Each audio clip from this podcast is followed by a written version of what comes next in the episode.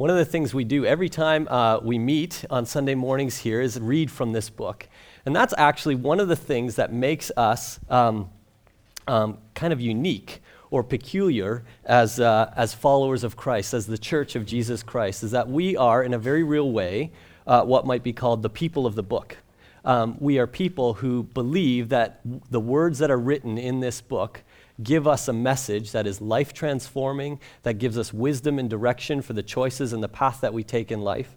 Um, but even more than that, because there are, are several different um, kind of philosophies, worldviews, religions that, that are shaped and communities that are shaped around a book. But I think what makes us particularly Christian is that we believe that the words in this book don't only give us wisdom for living, but lead us to an even greater message um, who was given to us in the form of a person, Jesus Christ. Um, the Bible itself talks about Jesus, who is the one who is called the Word, the ultimate message or revelation of God given to us in human form. And so there's something so significant in that that these words are not meant, merely meant to be kind of direction for our lives that we're meant to blindly follow because we adhere to a certain religion, but they're meant to actually lead us into relationship with a person, Jesus, who's this ultimate message, ultimate revelation of God.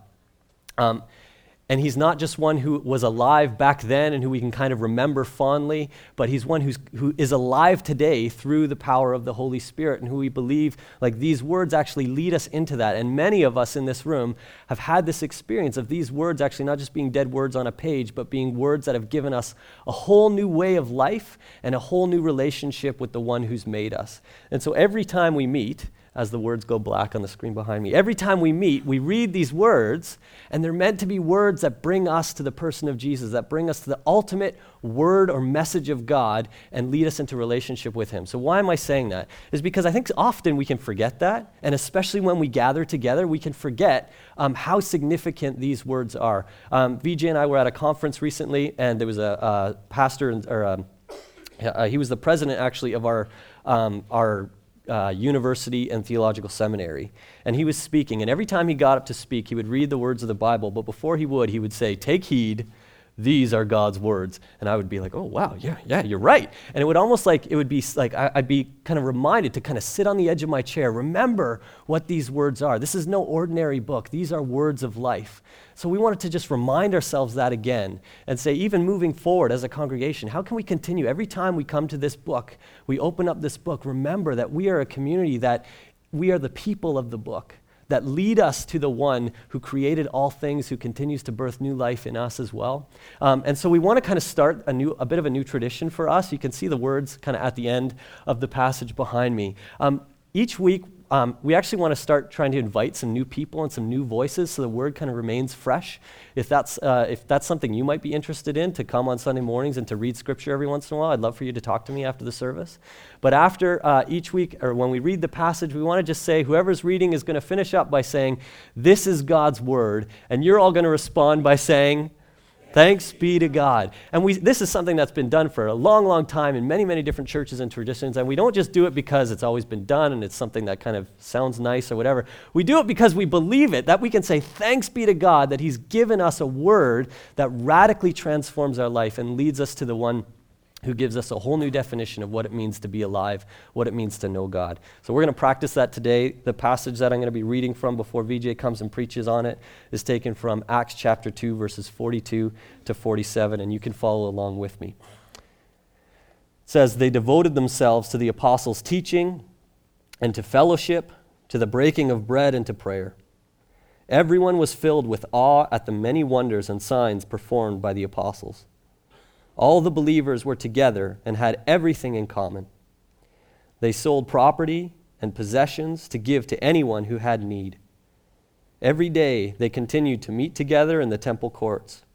They broke bread in their homes and ate together with glad and sincere hearts, praising God and enjoying the favor of all the people.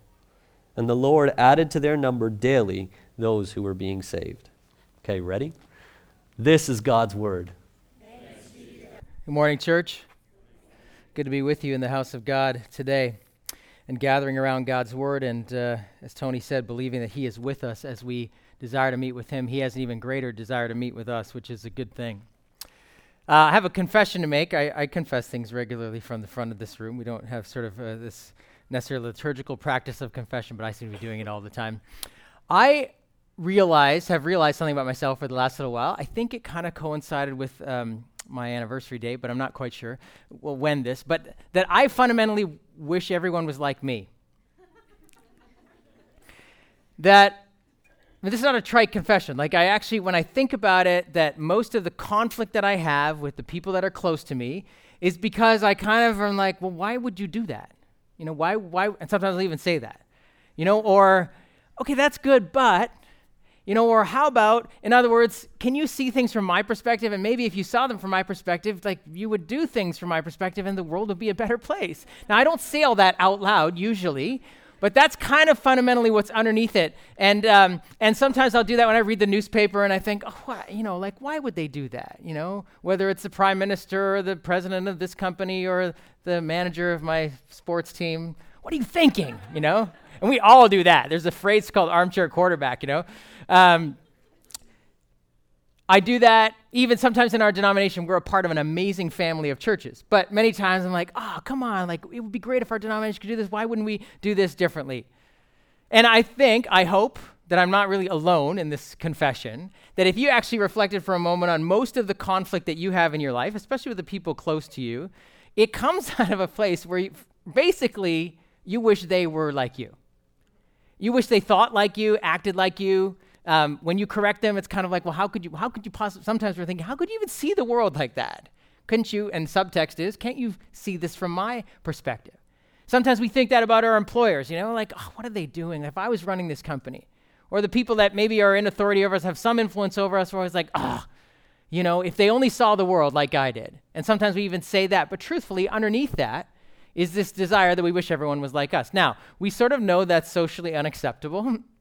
We wouldn't say it out loud. And maybe many of us have come to this place, and in fact, I think as a culture, at this point in history, where we have come out of authority structures like the church or the state or um, uh, you know, um, the monarchy or whatever that we have said, you know, we don't, we don't throw off that. We've come to this point where we've said, well, just live and let live. Like, I'm not, well, you do whatever you want to do, but that's not how I would do it. I'm going to live life my own way. I'm my own person, going to make my own decisions, I can't change you anymore. I've given up on that. And sometimes we can we can be like that. We have an attitude like that in the culture, just kind of live and let live, do your own thing. Whatever that's true for you, that's fine. I'm not going to get into an argument about it. Sometimes though we can live like that in our relationships where in a sense we maybe have given up hope in a marriage where we think, okay, I'm going to forget trying to change you. And we sort of know, because our pastor tells us this from time to time, that you're not supposed to try to change each other. So we go, fine, fine. I'll just give up on that. The challenge is so we have this, this, this innate, I think, instinctive desire to want people to be like us, to be differently. And yet, on the, on the other hand, we know that that sort of really doesn't go anywhere, and maybe we shouldn't think like that. And so we just let go of it. But the problem is, if you don't want people to change, it kind of means you don't really love them. Think about the people closest to you. Forget government, employer, and those kinds of things. But let's think about the people in our families, our friends, our spouse, if we're married, our children, if we have them. If you don't want them to change, you don't really love them. So every one of us is ruled by addictions of some kind. Maybe it's alcohol, it's things that are maybe obvious. Maybe other things we wouldn't even consider addiction. Shopping, yes, it is. Maybe just kind of wasting our time on media. Maybe anger, anger patterns. Maybe self loathing or self destructive behaviors. When we are close to people and we observe the fact that every one of us has these things in our lives, if you really love them, you actually want them to change. So now we're caught.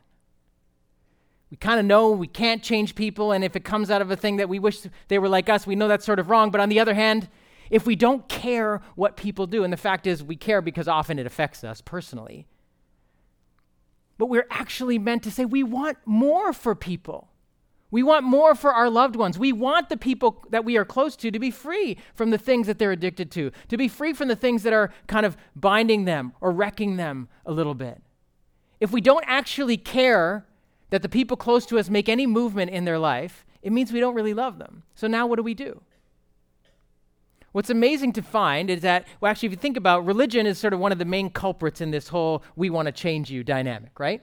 And many, many, many of you maybe have had that experience as you grew up, whatever religion you come from, but that's, that's generally the perspective of the culture as it relates to religion. The problem with religion, problem with you faith people, is that you're always trying to change people. Why can't you just let other people believe what they want to believe? Why do you have to change them? Why do you have to make people think like you? And of course, the church and, and, and, and to some degree other religions have been guilty of this and historically just looking like, you know, the whole colonial movement. And the whole, when church and state was sort of united, it did seem, in fact, it was historically, basically the church or religion, whatever, trying to make people believe what they wanted them to believe, making them change. And of course, we know history is sort of littered with the wreckage of that kind of perspective.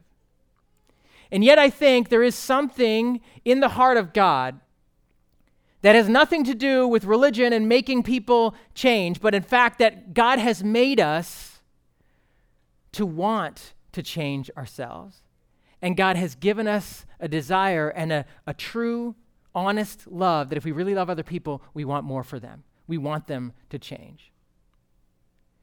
And what's freeing about Scripture is that it actually gives us a pathway to deal with this inclination of what do we do with ourselves and the relationships that we're with other people? How do we actually change ourselves and how do we influence the people around us? Because if we really love people, we want more for them than what they're battling with or struggling with, and we want more for ourselves. But how do we understand that? Because I think maybe some of you have come to this place like, yeah, this is the one thing I don't like about you religious people. And maybe you're sort of saying, oh, I'm not really part of this community, I'm just checking it out, but this is what I don't like about it. Or maybe you're a person of faith and you're like, this, yeah, this is the part that I've always felt awkward and I don't, I don't want to try to change people. That makes me feel uncomfortable. I don't like that whole dynamic. Author um, Craig Van Gelder put it this way. And I think it's so compelling to help us to give us a framework that's basis of our series over the next couple of weeks. He says this growing up on a farm in rural Iowa provided me with an object lesson for understanding the church's nature. Each county in the state employed an extension agent to work with farmers. These extension agents were usually university graduates with degrees in agriculture. As new farming technologies, seeds, and fertilizers became available, the extension agents introduced these to farmers. My dad, like many farmers, was often hesitant to accept the innovations. One of the methods extension agents used to gain acceptance of these innovations was demonstration plots. A strip of land, usually along a major roadway, was selected as a demonstration plot where a new farming method, seed or fertilizer, was used to raise a crop. It was not uncommon for farmers to remain skeptical throughout the summer as the crops grew, but there was always keen interest in the fall when the crop was harvested. Invariably, the innovation performed better than the crops in the surrounding fields. By the next year, many farmers, including my dad, would be using the innovation as if it had been their idea all along. The church is God's demonstration plot in the world.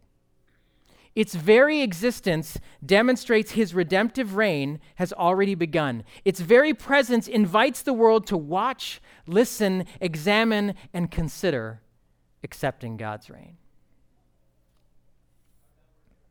This is perhaps one of the most compelling pictures and helps us understand how is it that God works his plans and his ways, which we've already sung about, are better and more beautiful than we could ever dream up for ourselves. How does he work that into our lives and how does that become transformational in the culture? How does that become transformational in the lives of the people that we love? That we essentially, as the church, are God's demonstration plot.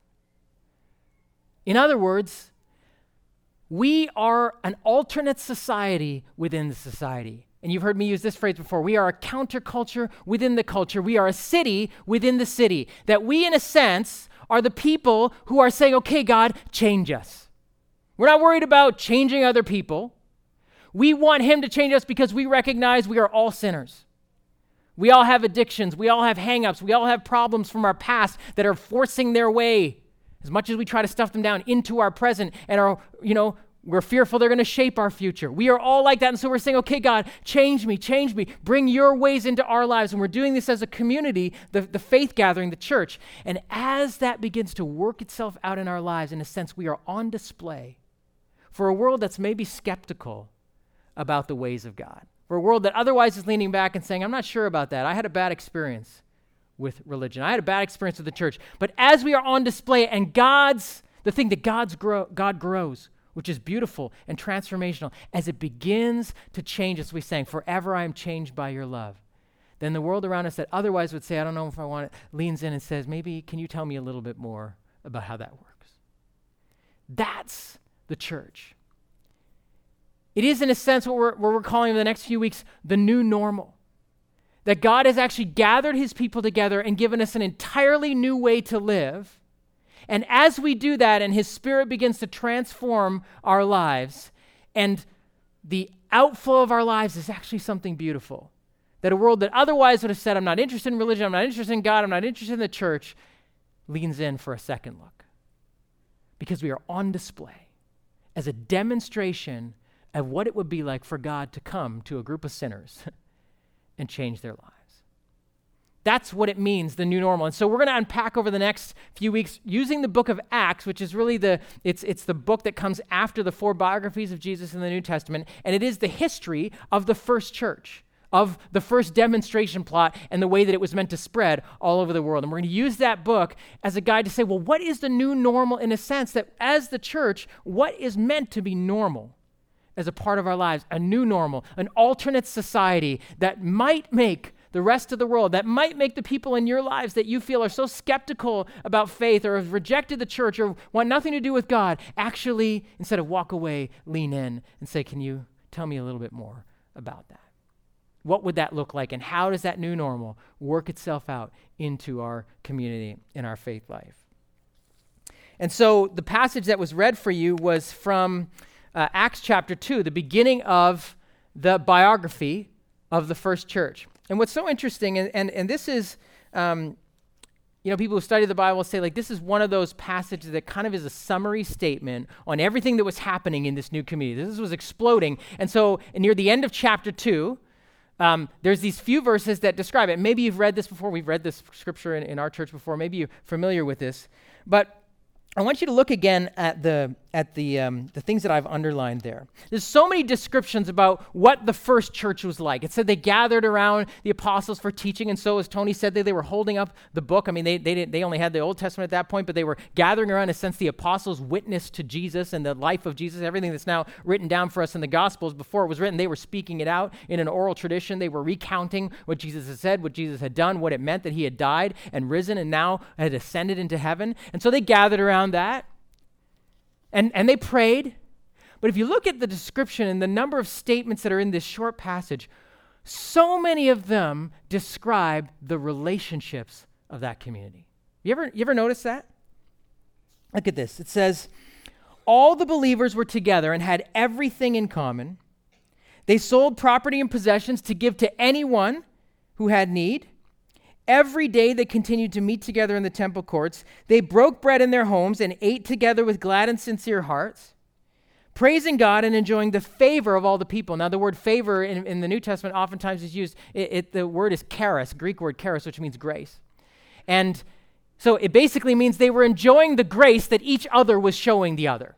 So this is a community where grace was being exchanged back and forth. You know, look at some of the statements like about financially they were selling property or whatever, but it was symbolic also of a greater community that they were each giving and receiving grace. And so it describes this community that, that was so enjoying the grace that each other was showing. And then naturally, the Lord added to their number. It was m- maybe the most radical, attractive community the world had ever seen around them in, the, in one of the most hostile, places in the world, in the middle of the Greco Roman world, in, in, a Jewish faith that was actually trying to stomp it out because they did not believe that Jesus was the Messiah. In the middle of this hostile environment, thousands of people are moving to this community because of the radical way that they interacted with one another. Now, this is interesting as we read this, you know, like if you've studied um, political history or philosophy, communism, Karl Marx the, the theory of communism was look like we're better together than apart. And if we everybody comes together everybody has everything in common. And so we can kind of read this and think well okay was this sort of like an economic socialism? Or was this sort of like a synergy where um, you know we concluded well we're better together than apart let's band together and it's kind of hostile so let's not be alone? It's not. It's describing something that is was a whole life giving of one to the other. It wasn't just, okay, let's liquidate our assets and nobody can have more than another person, which is what communism said that they were all going to be at the same level. There's no class system. And we're just going to eliminate that. It wasn't that. It's just people who freely, who, who had things, freely sold them and gave to another. And if you continue to read in the book of Acts, there were specific stories of people who were doing this. And it says, it, the, the way that describes these weren't just a few kind of very wealthy people who were benefiting everyone else. It was a mixed bag of people they were mixed ethnically, racially, different from religious backgrounds uh, initially when they came, and they were from different social classes. And yet, as they got together and they were freely exchanging grace. And it's not just this picture of the haves and the have nots. It was actually a picture of whatever each person had, they were giving to another person. And so grace was being exchanged freely. And so this community is radically transformed by a selfless kind of giving to one another.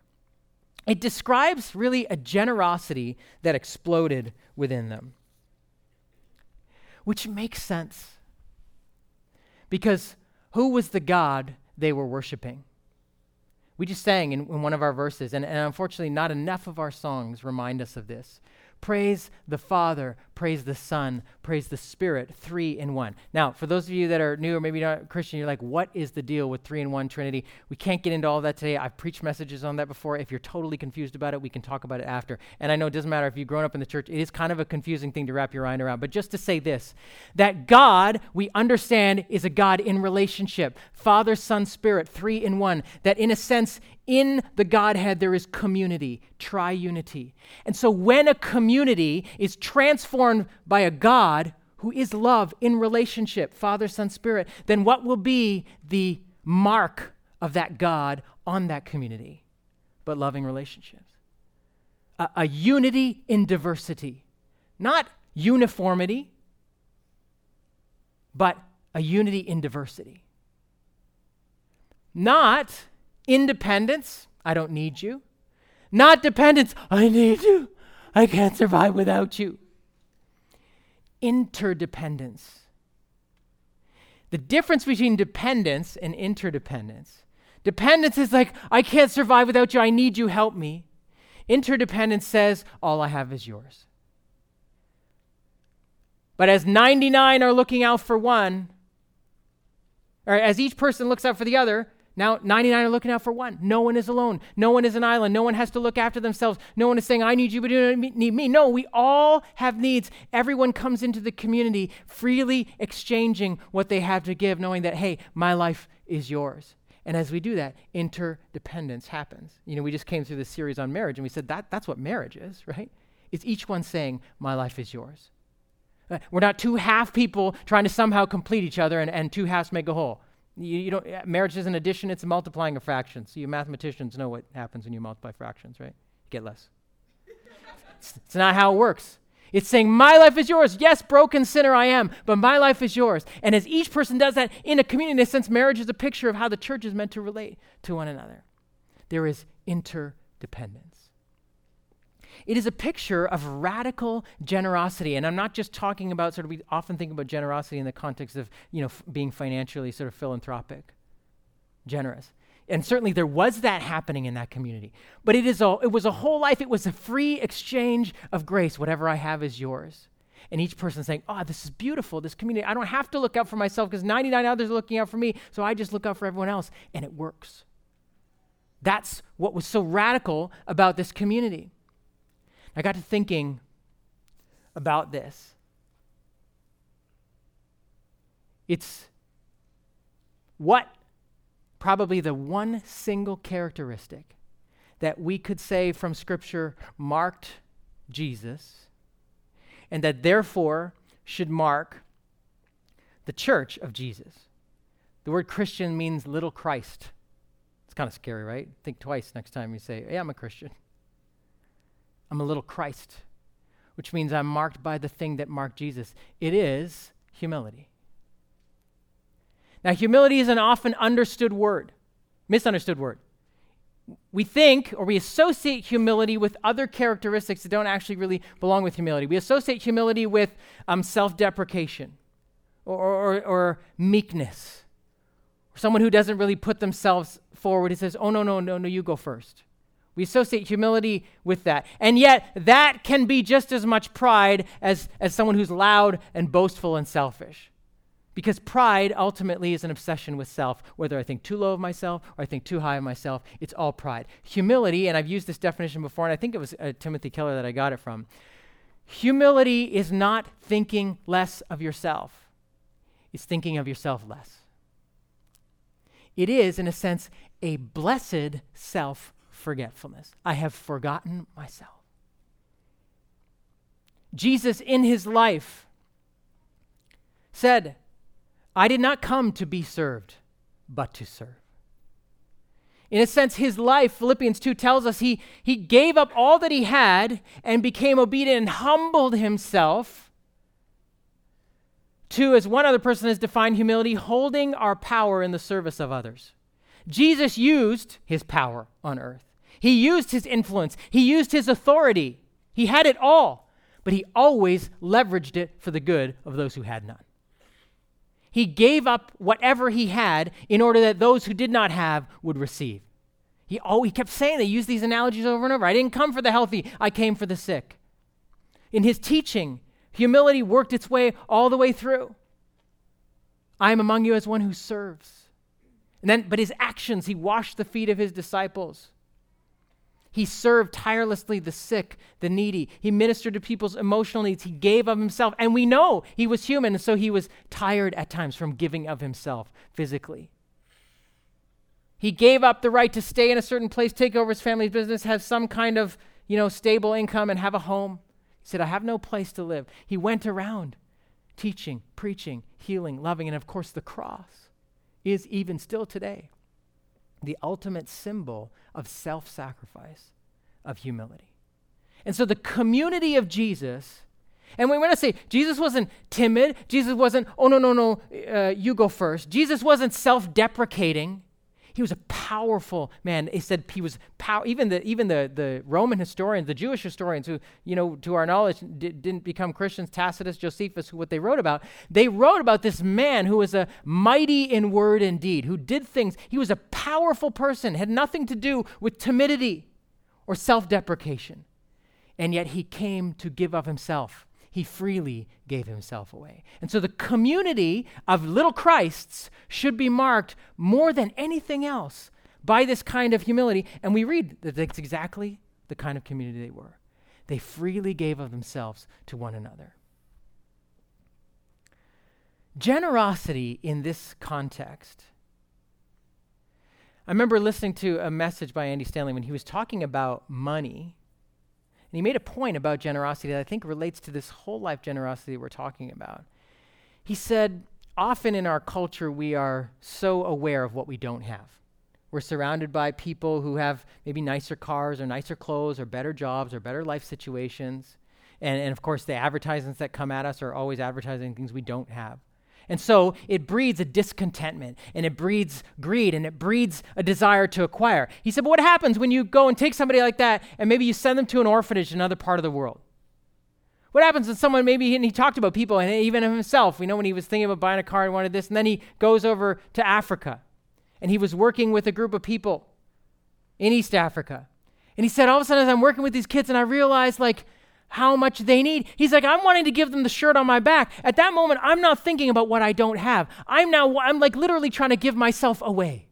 Everything I can think of, anything I can leave behind, I'm going to leave behind. And he said, I've seen it happen over and over. And of course, I felt that too when we went and team, and any of you have had a chance to go to Guinea and be a part of the uh, Kids in Crisis Center. But really, our whole church has had that experience. As we have suddenly become aware of people who have a need and we have something we can give, generosity just starts to go. Why? Because awareness has now come to our minds. Suddenly, we are not so much aware of what we don't have, we are aware of what we do have and those that have need, and we freely give. And then we come back and we look at our closet full of clothes, and it makes us almost want to throw up. Generosity grows when we become aware of the needs of others. And I'm convinced that one of the things that holds us back from having this kind of community where we freely share who we are with one another, and I'm not just talking financially, I'm talking about where we give ourselves away, is because we don't really know each other. We don't really know who each other really is.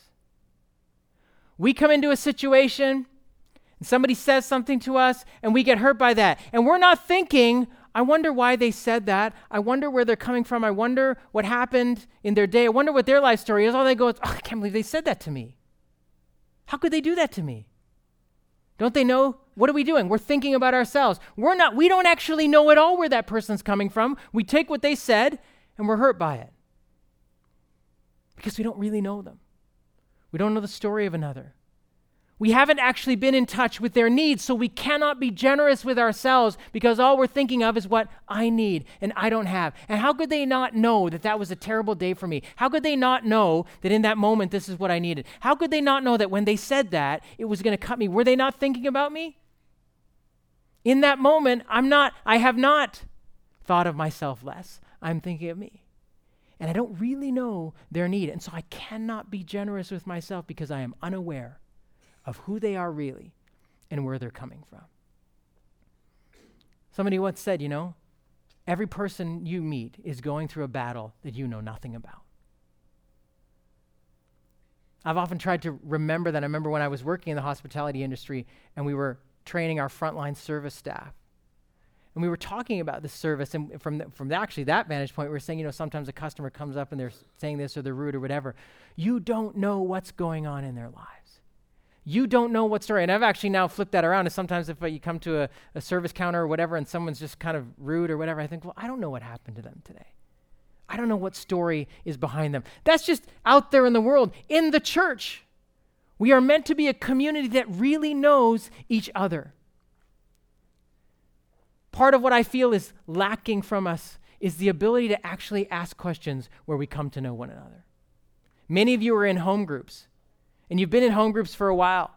And maybe what you have begun to realize is to actually get to that deeper level of freely giving ourselves to another, I actually have to think about myself less. But I cannot think about myself less unless I really start to know the other person. I'm not going to willy, will, willingly just give the shirt off my back when I don't have a sense of need of the other person. But they have needs. We all have needs. We are people who come into community with needs.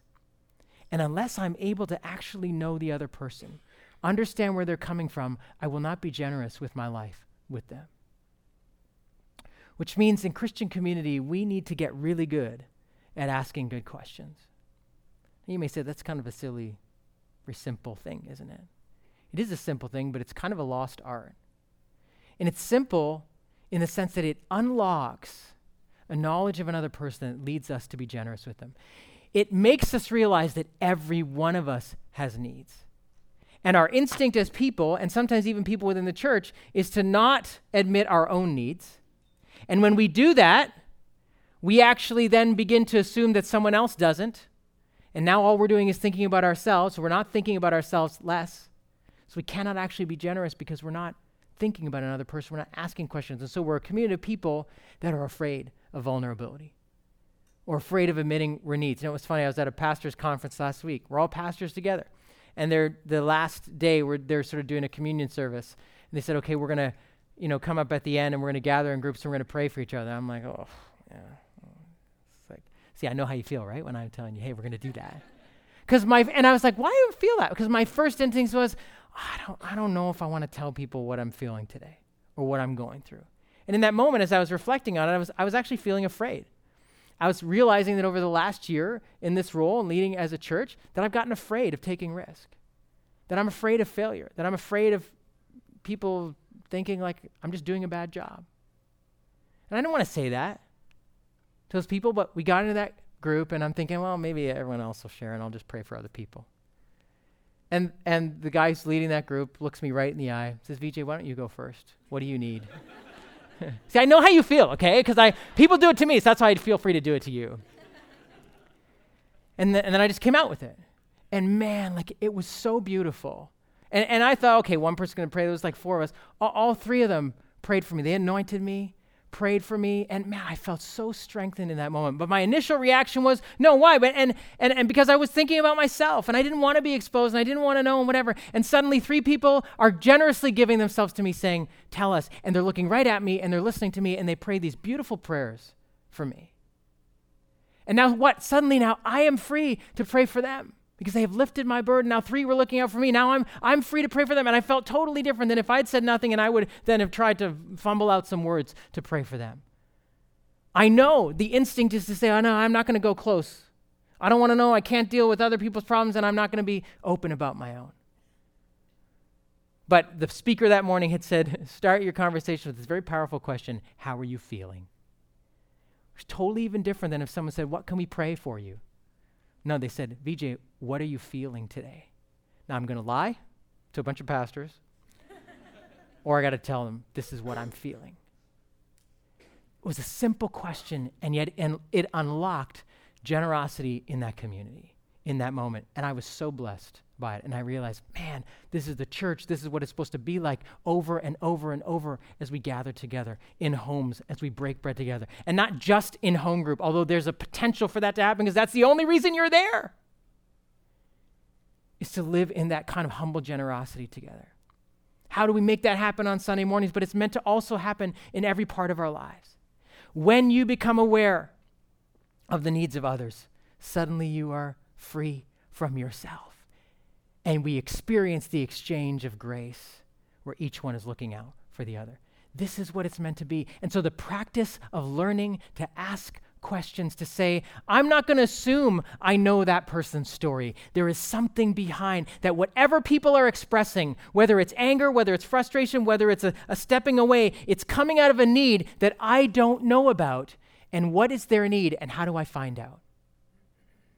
We're all ears and eyes, and we think, oh, I could never go on that missions trip. I could never go to that community and find out what those people need. But we say, well, it's so obvious. But the truth is, all of us have needs. And so I need to have that lens as I come into community to say, what does that other person need? They responded out of anger. They responded a little bit kind of standoffish, or they responded kind of blank. What's behind that? How can I ask a question? How do I get to know them more? And I'm not talking about strangers, I'm talking about people that we are in regular community relationship with. And you may not be able to do this with people outside the church. You may not be able to do this as much as you long to with people in your workplace. You may not even be able to do this with people in your own nuclear family. Sometimes the people in our nuclear family are the ones we feel most isolated to. But by the in the name of Christ, we should be able to do it in the church. Because we worship a God who is triunity and he has brought us together and released us to say, okay, how do I think about myself less? The other thing that happens for generosity is not just becoming aware of the needs of others, but how much you have to give, right? Like that's when, when, when we go to some of these other places and we realize, man, like there's so much we have that we take for granted. I can have so much I can freely give. That's the other piece because just knowing a person's need is not enough. Because you might come into community and say, Well, I don't have enough time, or I don't have enough emotional energy, or I got my own junk going on. How am I supposed to enter into the life of another person? It's not just becoming aware of the need, it's becoming aware of the embarrassment of riches that you and I have. You say, VJ, what is the embarrassment of riches that I have? Do I have truckloads of time that I could just give to anyone and talk for hours and hours? Most people would say probably not. Do I have tons of money that I could just keep giving or all these assets that I could liquidate? And maybe some people do. Maybe most people say, no, I don't. Do I have tons of wisdom that I can offer and I have all this stuff? No, I've got my own problems. What do I have truckloads of that I can freely give? Grace. We sing amazing grace that has been poured into my life by the love of God that Christ on the cross freely gave himself for me so that I have been forgiven of all my sins, that I'm daily piling up debt that I'm never going to have to pay back. That that old hymn, "Oh to grace, how great a debtor daily I'm constrained to be." Do you understand that? You are piling up a debt every day in your life to God because of who we are and what we do and we shouldn't do and what we don't do that we should do. And every day, God says, My mercies are new for you every morning. So I'm deeper and deeper into debt, and so are you. As grace pours into my life, a debt I'll never be able to pay back and I'll never be asked to pay back. But I have been poured in grace, and that is what I have to freely give. We cannot live as this kind of community without the radical comprehension of the amazing grace of Christ that has been given to us. And that's why we gather around the word. That's why we gather around the communion table. That's why we remember the cross. That's why we sing about it all the time because we need to remember I'm a daily indebted to grace. And so the one thing I have truckloads of that I can freely give is grace. And the greater sinner you are, the more grace you have to give, right? Amen. Praise God for the sinners. That's why Paul, the Apostle Paul, the more he journeyed in life, the more he said, he went from, you know, no, I, yeah, I, I'm, I'm indebted to the grace of Christ. Near the end of his life, he's like, I'm, I'm the chief of sinners. I'm the worst. And he was quite free to admit it. Why? Because, man, grace has abounded in my life. And so the deeper we come into a realization of who we are, the more, or, and who we are and who God is, the more we realize how much grace we've been having. And that's the one thing we have to freely give to each other. This kind of radical, humble generosity in our lives comes when we are in community with one another and saying, I need to know who you really are. And I need to know again and again and again the amazing grace that I have received. When we really learn to ask questions and become aware of who each other is, and we become more aware of the grace of the Lord Jesus Christ to us, this kind of community will be who we are. And that, friends, will be a neon sign to the world around us that this is the real deal. Because that kind of community is uncommon. There's not that kind of grace in the world. Your employer doesn't owe it to you. Your family doesn't owe it to you. Nobody else. It, it, it, of all the places in the world where we should be full of grace and sharing and receiving, it is the community of Christ. And we know even historically, it's what made the world around them look at this, say, I want what you have. In the name of Jesus, don't we want to be a church like that? But it's hard. And so we got to learn and persevere in it. And so here's my little homework for you for the summer. the, the three weeks of the year, whatever, we get sunshine in this beautiful city. But suddenly everyone's out now, and you're going to be out and around, and we're, we're not, we're program low, no home groups this summer, whatever. You have free time. You have now even time to give. And so I want you to do this. Freely give away some of your time to ask some selfless questions. And here's three, and you can do it at your dinner table, open your homes to people, go out for coffee, go to a sports bar, whatever. Like women, you're comfortable sitting across, looking eye to eye. Guys, we need to be beside each other, looking at a screen with a pint in our hands, saying, okay, how are you feeling? Okay? So fine, talk about your sports, talk about whatever you bought, talk about all this stuff. But there's three questions, and these are easy to ask. And these are the cues, right? So when we go out with each other and, and, and one of your guy friends turns to you and says, Hey, how are you feeling? oh, yeah, yeah, yeah. That's what the pastor said to ask. He hasn't just weirded out on me. What is your story? And we say, Well, what do you mean? What, what do you mean? What's my story? I don't have. Who are you? What? Tell me about your family. Tell me about your memories uh, as a child. Tell me about what's shaped you in life. Tell me about how you ended up in the career that you ended up in. Who are you really? Tell me, what's your story? What's the most exciting or difficult thing in your life right now? And listen, some people, okay, you're going to ask that question and they're going to give you a one word answer. So now what? Ask another question. they say one thing, don't go, oh, yeah, yeah, I totally know what you mean. Anyway, this week, blah, blah, blah. No, tell me more. What do you mean? Ask another question. This is t- creates courage and, and, and is a risk for all of us, right? For some of us talkers, like like me, like we have to. This is like a risk to sort of go and, and a discipline to go. Oh, I'll ask you another question. Oh yeah, oh yeah, this is not about me. Let me ask you another question. Enough about me. Let's see what you think about me. Um, this is a discipline for us talkers, but it's also a discipline for you guys who love to offer up the one one word answer. I don't mean guys, I mean people, men and women. The, the, oh, uh, just I'll just give a little bit. It, it's, it's courageous for you to say, oh, maybe I'll give a little bit more. Actually, I don't think I've ever told anyone this. Or when someone says, what was your childhood like? You know what? I haven't talked about my past in 20 years. I haven't even thought about it. I haven't really told anybody about my childhood. And so I'll say this, and I'm, I'm, I'm going to. So it requires courage on all of our parts. And then, how are you really feeling about life, about God, about your relationships, about your work? How are you really feeling? Now, how are you? How are you? First three words. You can say that as you're passing each other in the hallway. How are you really feeling? You need to be sitting down. You need to be in relationship. You need to be eating, having a drink together, out for a walk, doing something. You need time for this. And so you can't do this with everyone, but maybe there's someone in your life who said, you know what? Like maybe someone in your home group you said, I've kind of felt at odds with that person or just distant from them. I don't think we've been in a home group. I don't think I know them. I want to. and just break the ice and say, call them up, hey, I don't think we know each other enough. Can we go out? I want to ask you some of these questions. Maybe it's somebody that you've been in a relationship for a while and you think, I don't think, we haven't sort of, we, we, have, we have fun together, we chat, we laugh, we small talk. We've never gone to the next level in that friendship. I'm going to go there now. And I can tell you, it just takes one of you to have the courage to say, we're just going to do this. I've given you three questions to do that. We want to end today at the table of the Lord, the table that is full of the embarrassing riches of grace that has been poured into you and I. And so, as, as Tony and the elders are going to serve us, come on, let's come running today to this table to say, Amazing grace I have freely received. That this is for all of us sinners to receive the amazing grace of Jesus Christ. And so the worship team is going to lead us as we respond today.